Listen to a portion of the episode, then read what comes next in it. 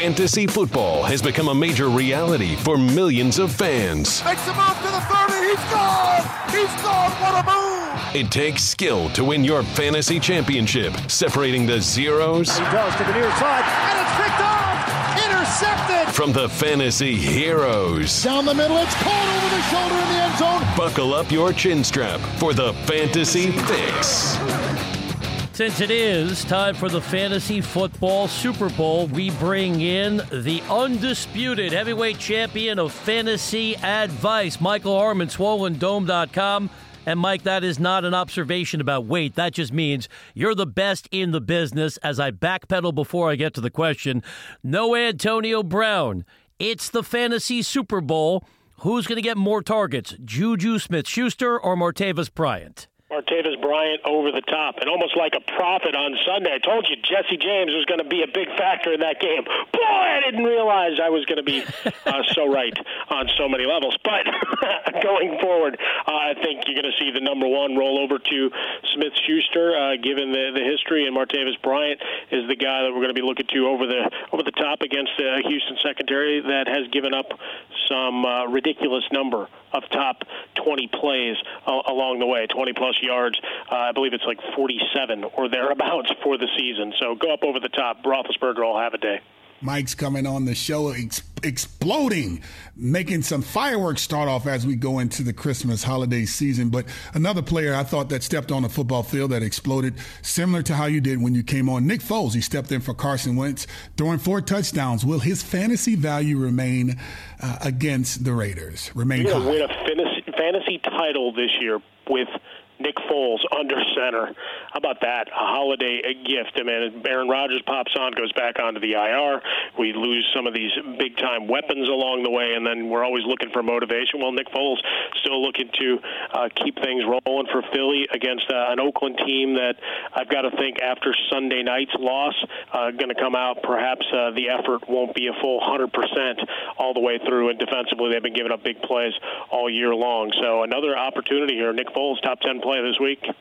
Fantasy Fix, Michael Harmon, SwollenDome.com. Mike, every time I read your name, I get a tweet from Beer Almighty 3. He's a big fan of your work, and he's got a simple question for his Fantasy Super Bowl. Should he go with Dez Bryant or Marquise Goodwin?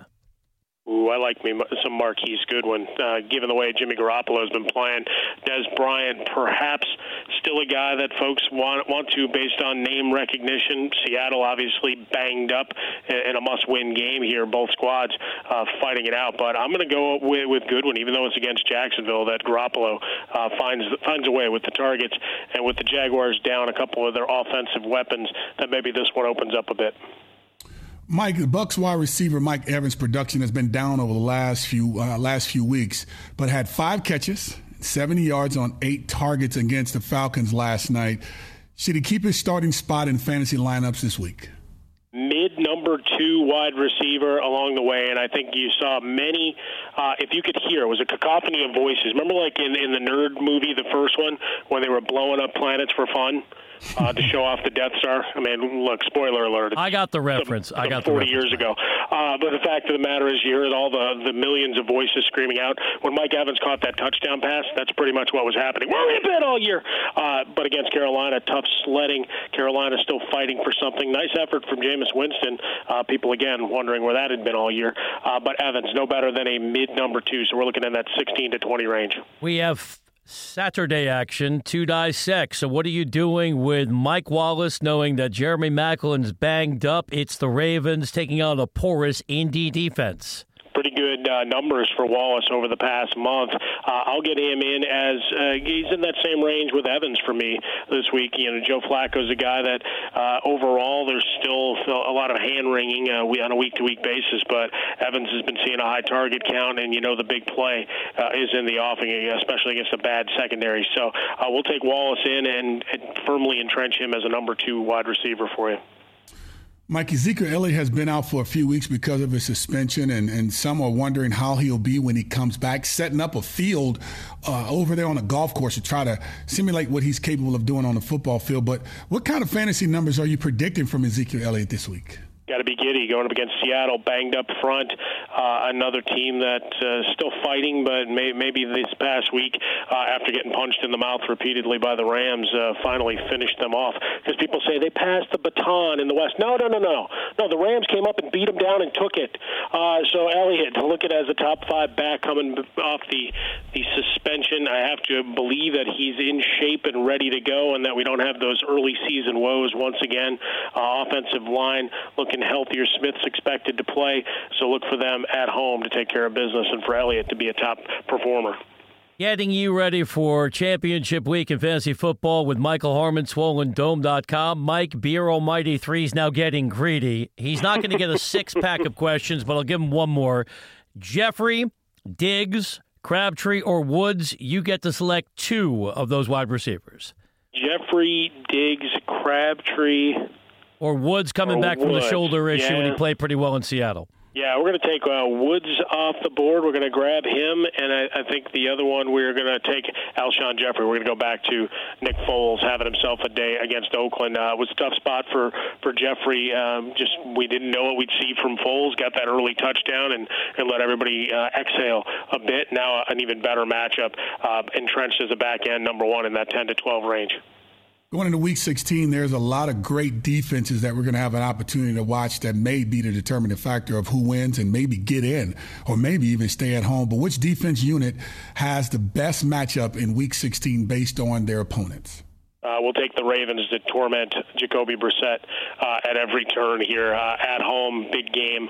Certainly the Chargers, a bounce back opportunity here. More injuries. I mean, this the, the law of averages caught up, and they got injured uh, time and again in that loss to Kansas City, but they have the Jets on the other side here uh, on the road, an opportunity uh, to, to play. Uh, still still play for some meaningful uh, moments for Philip Rivers. Still a, a puncher's chance, uh, as it were. Uh, the Eagles against those aforementioned Raiders, they've been giving up the ball uh, quite a bit, so we can get an opportunity there. And then the Cardinals going up against Eli and company.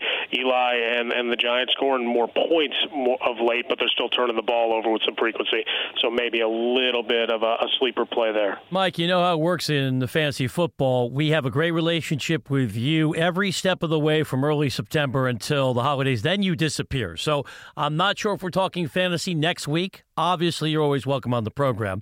Since I know your rise and what a wonderful story it is, let Kordell and this global audience know your transformation years ago from corporate executive to fantasy guru.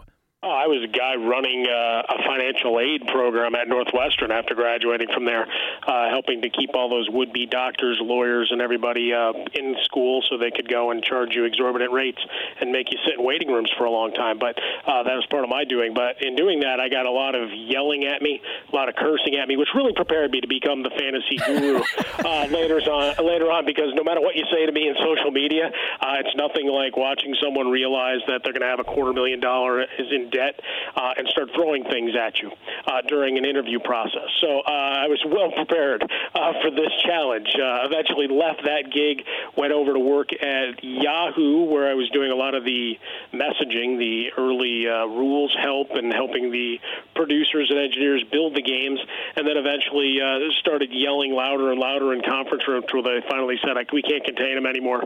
they unleashed me. They put me with Weber. There's still some video of me wearing an Elvis jumpsuit at one point where my quads were just bursting out and left nothing to the imagination and really uh, propelled me to greatness.